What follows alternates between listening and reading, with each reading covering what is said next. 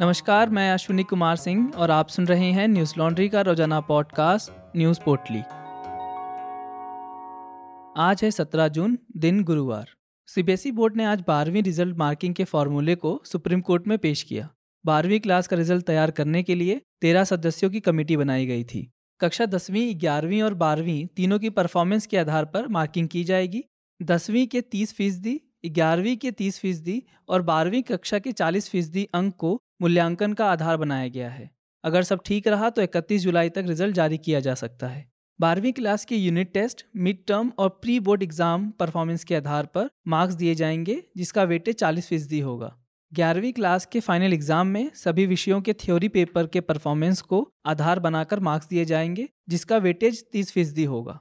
वहीं 10वीं क्लास के प्रमुख 5 विषयों में से 3 विषयों के थ्योरी पेपर के परफॉर्मेंस के आधार पर मार्क्स दिए जाएंगे। ये 3 विषय वे होंगे जिसमें स्टूडेंट्स की परफॉर्मेंस सबसे अच्छी होगी। इसका वेटेज भी 30% होगा। बता दें कि 1 जून को प्रधानमंत्री नरेंद्र मोदी ने कोरोना महामारी को देखते हुए देश भर में 12वीं की परीक्षा को रद्द करने का ऐलान किया था। इसके साथ ही उन्होंने कहा था कि 12वीं कक्षा का रिजल्ट तय समय के भीतर और तार्किक आधार पर तैयार किया जाएगा। भारत में पिछले 24 घंटों में कोरोना वायरस के 67,208 नए मामले सामने आए। वहीं पिछले 24 घंटों में कोरोना से 2,330 लोगों की मौत हुई। इसी के साथ देश में अब तक कोरोना से मरने वालों की संख्या कुल 3,81,903 हो गई। पिछले 24 घंटों में देश में सबसे अधिक कोरोना से मौतें महाराष्ट्र में हुई। यहाँ बीते दिनों कोरोना से 1,236 लोगों की मौत हुई। कोरोना का इलाज करा रहे मरीजों की संख्या कम होकर 8,26,740 हो गई है। वहीं पिछले 24 घंटों में संक्रमण के मामलों में 38,692 की कमी आई है। स्वास्थ्य मंत्रालय के मुताबिक संक्रमण की रोजाना दर 3.48% दर्ज की गई है। यह लगातार 10 दिनों में 5% से कम बनी हुई है। साप्ताहिक संक्रमण दर कम होकर 3.99% हो गई। कोरोना के रोज नए वेरिएंट सामने आ रहे हैं। एक रिपोर्ट के अनुसार वैज्ञानिकों ने बताया कि कोरोना की दूसरी लहर में देश में तबाही मचाने वाला डेल्टा वेरिएंट अब पहले से ज़्यादा खतरनाक हो चुका है। इस बदले हुए वेरिएंट को डेल्टा प्लस कहा जा रहा है। डेल्टा प्लस वेरिएंट पर केंद्र सरकार ने कहा, अभी तक ये डेल्टा प्लस चिंताजनक वेरिएंट नहीं बना है। केंद्र सरकार इस पर लगातार अपनी नज़र बनाए हुए है। गाजियाबाद के लोनी में बुजुर्ग मुस्लिम के साथ मारपीट मामले में पुलिस ने स्थानीय सपा नेता के खिलाफ FIR दर्ज की है। पुलिस ने सोशल मीडिया पर सांप्रदायिक नफरत फैलाने के आरोप में केस दर्ज किया है। इससे पहले पुलिस ने इस मामले में सांप्रदायिक एंगल को खारिज कर दिया था। पुलिस के मुताबिक अब्दुल समद से आरोपियों ने ताबीज़ बनवाया था, जिसे पहनने के बाद मुख्य आरोपी के परिवार में कुछ ठीक नहीं चल रहा था। मारपीट का वीडियो वायरल होने के बाद स्थानीय सपा नेता उमेद पहलवान ने फेसबुक लाइव के जरिए कई आरोप लगाए। इन आरोपों के बाद मामले में राजनीति तेज हो गई। गाजियाबाद पुलिस ने पत्रकारों और राजनेताओं के खिलाफ सांप्रदायिक रंग देने की कोशिश में केस दर्ज कर लिया। सोशल मीडिया कंपनी ट्विटर के खिलाफ भी पुलिस ने केस दर्ज किया है। कानून मंत्री रविशंकर प्रसाद ने कहा, कोर्ट, अगर किसी विदेशी संस्था को लगता है कि वह खुद को भारत में अभिव्यक्ति की आज़ादी का ध्वजवाहक दिखाकर कानून का पालन करने से खुद को बचा लेगी तो ऐसी कोशिशें बेकार हैं, अनकोट। रविशंकर प्रसाद ने आगे कहा, कोर्ट, हैरानी की बात यह है कि ट्विटर यहाँ के कानून के तहत यूजर्स की शिकायतें दूर करने का कोई तंत्र तैयार नहीं करता। ऊपर से वह अपनी मर्जी से मीडिया को मैनिपुलेटेड बता देता है, अनकोट।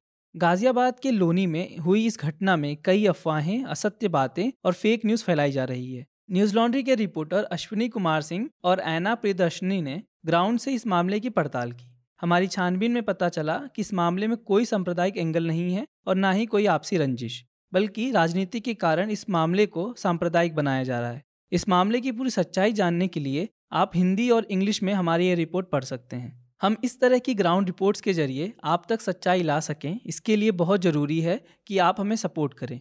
न्यूज़ लॉन्ड्री को सपोर्ट करने के लिए आज ही हमारी नई हिंदी वेबसाइट hindi.newslaundry.com पर जाएं और हमें सब्सक्राइब करें और गर्व से कहें, मेरे खर्च पे आज़ाद हैं खबरें। कर्नाटक के मुख्यमंत्री BS येदियुरप्पा की सरकार चलाने पर सवाल उठने लगे हैं। भाजपा MLC AH विश्वनाथ ने येदियुरप्पा के नेतृत्व पर सवाल उठाते हुए कहा, वह सरकार चलाने की हालत में नहीं है। AH विश्वनाथ ने कहा कि, कोर्ट, सरकार और पार्टी के बारे में जनता की राय नकारात्मक है, यह अच्छी बात नहीं। बीजेपी महासचिव अरुण सिंह से मैंने कहा कि येदियुरप्पा की आयु, उनके स्वास्थ्य को देखते हुए वह मुख्यमंत्री के तौर पर सरकार चलाने की हालत में नहीं है। उनके मार्गदर्शन में उस स्थान पर किसी और को मुख्यमंत्री बना देना चाहिए। सरकार में पारिवारिक दखल से चीजें और खराब होंगी, अनकोट। एमएलसी ने आगे कहा, बीवाई विजेंद्रन और उनके दोस्त कह रहे थे कि हम पैसा इकट्ठा करते हैं और यह दिल्ली जाता है। मैंने इस बारे में महासचिव अरुण सिंह को भी बताया है। बता दें कि कर्नाटक भाजपा के भीतर खींचतान को सुलझाने के लिए महासचिव अरुण सिंह 3 दिवसीय दौरे पर बेंगलुरु आए हैं। इस दौरान वह सत्ताधारी दल के विधायकों के साथ चर्चा करेंगे। कर्नाटक में नेतृत्व परिवर्तन की अटकलों के बीच हाल ही में अरुण सिंह ने मुख्यमंत्री बदलने की खबरों का खंडन करते हुए कहा, येदियुरप्पा पद पर बने रहेंगे। माना जा रहा है कि भाजपा का एक वर्ग येदियुरप्पा को पद से हटाने का दबाव बना रहा है। अमेरिका के राष्ट्रपति जो बाइडेन और रूस के राष्ट्रपति व्लादिमीर पुतिन के बीच जिनेवा में आयोजित शिखर बैठक अब खत्म हो चुकी है। दोनों नेताओं के बीच बुधवार को करीब 4 घंटे तक बैठक चली।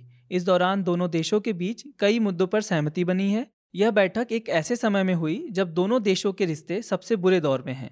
बैठक के बाद अमेरिकी राष्ट्रपति बाइडेन ने कहा, कोट, 2 महान शक्तियों ने उम्मीद से काफ़ी पहले यह वार्ता संपन्न कर ली, अनकोट। उन्होंने आगे कहा, यूएस और रूस एक यूनिक जिम्मेदारी साझा करते हैं। दोनों देशों को एक ऐसा रिश्ता बनाना चाहिए जो स्थिर हो और जिसके बारे में अनुमान लगाया जा सके। जो बाइडेन ने आगे कहा, कोट, मैं चाहता हूँ कि व्लादिमीर पुतिन समझे कि मैं जो कह रहा हूँ, क्या कह रहा हूँ और जो कर रहा हूँ वो क्यों कर रहा हूँ, अनकोट। उन्होंने स्पष्ट किया कि मानवाधिकार अमेरिकियों के डीएनए में है, इसलिए वह इस मुद्दे को लगातार उठाते रहेंगे।